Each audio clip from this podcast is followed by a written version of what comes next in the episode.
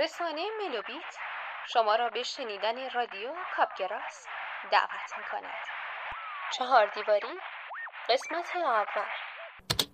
چرا تو جلوه ساز این بهار من نمی‌شوی. چه بود آن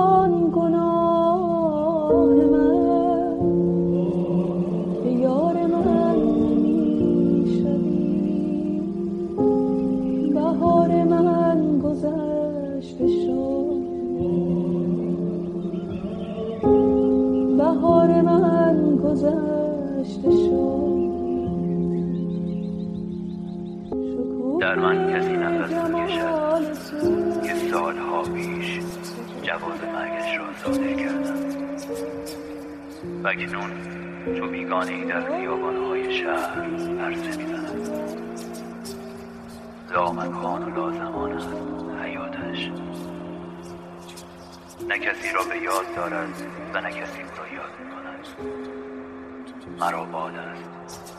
فرمان برو کتمان آنچه که بوده و تا ابد با من خواهد ماند.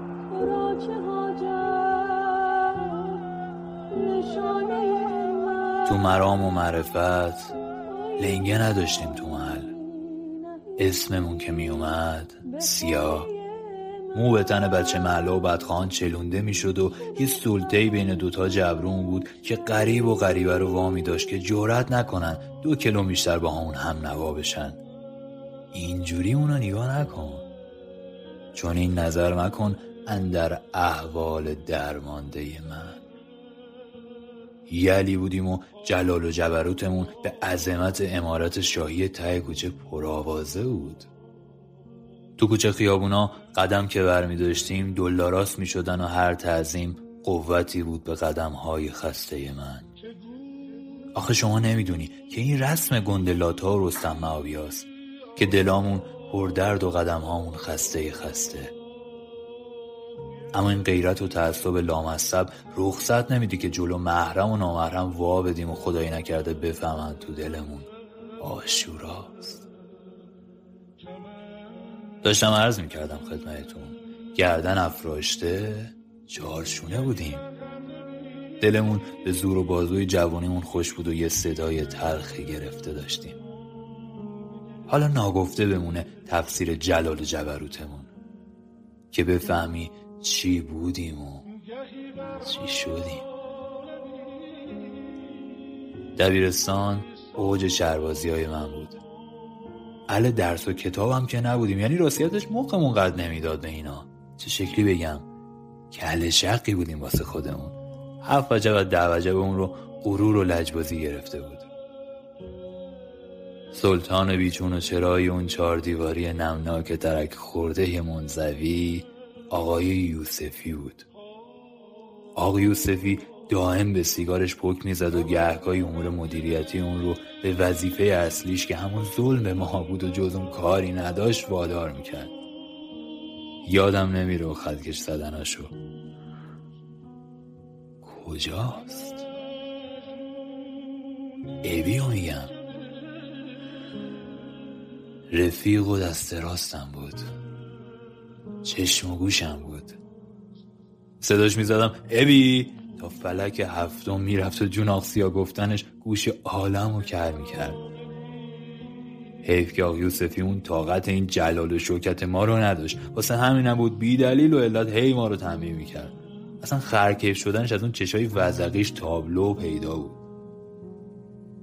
از گردش بعد روزگار این مردک نصف بیشتر ما برزخ بود و گرفته.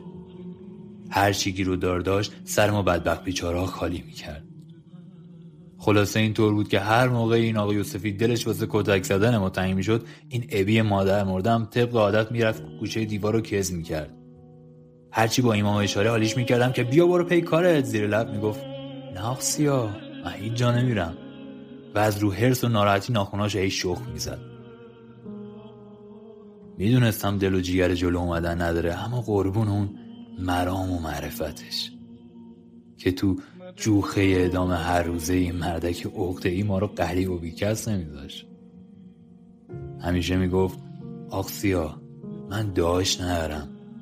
این قضیه ما رو خیلی ناجور آزار میده. اما من خیالم راحت و می‌دونم تا شما رو دارم. غم ندارم.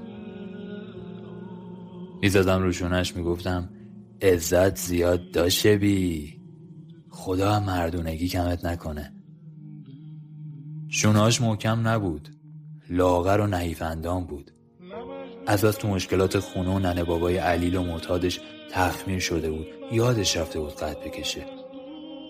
شایدم یادش رفته بود که باید زندگی کنه. من اما با ابی فرق داشتم. قد و بودم. آخ نمی‌گفتم. آقا یوسفی هم هرزش می‌گرفت هی بیشتر می‌زد هی بیشتر می‌زد. خزه که می‌شد می‌رفت زنگ مدرسه رو می‌زد. با دسته که اختیارش رو نداشت سیگار رو می‌کشید بیرون و احوالش رو گم می‌کرد پشت دود بهمن. و خیره می‌شد به دورترین نقطه ممکن تو غروب های اون روزگار تلختر از زهر استبداد. اینجور وقتا من از حفظ وقار میمردم تا که ابی میدوید طرفم. سیا سیا ب- ببینم دستاتو. بودو بابا چیزی نیست. ببینم دیگه. به زور مچ دستامو می‌گرفت فوت می‌کرد. کف دستم کمتر بسوزه. حالا اون روزای شکنجه و جوخه تنبیه نوجوانی گذشته. اما اما تموم که نشده. تو چرخش این سیب وامونده که تا برسه و بیاد زمین از رو شاخه انقدر ضربه خوردیم که دیگه دستامونم نمیسوزه. لمس و کرخت شده. اگه یه روز با کله نیایم زمین چشمون میشه قد حوز علی آباد. بس که بلا دور سرمون میچرخه. راستی کجاست حبیبی؟ خبرم ازش. خیلی وقت ندیدمش. روز و ماه و سالشو که یادم نی یعنی تاریخ یادم نمیمونه اصلا. حکمن یه کارکاسبی را انداخته اسیر زن و بچه است. آرزوش بود زود سر و سامون بگیره و خونش پر بشه از حیاهوی صغیر و تفیل. شما بهتر از ما می‌دونی دیگه. آدمیزاد هر چی رو تو بچگی نداشته باشه ظرف خیالش رو پر می‌کنه به اون نداشته. ها آره اینجوری بیخبرم ازش. همه دوروبری همون واسه خودشون کسی شدن. بروبیایی رو انداختن که نبود. اون وقت ما اسیر اینجا. اسیر تو که معلوم نیست دکتر یا قصاب روح من. آن نکن. شکنجهگری. شکنجهگر جدیدی؟ باقی یوسفی نسبت چیزی نداری؟ آخه اونم این تو بود چشاش وزقی طور بود. حالا بر نخوره به تا. تو بنویس شهر حال ما رو. منم یه خستگی در کنم. از این چونه. من ناچار گاه نگاهم را به هر رنگ و نگاری که نشان از حیات داشته باشند می‌دونم. برای گریز از خاطراتی که بیرحمانه بر من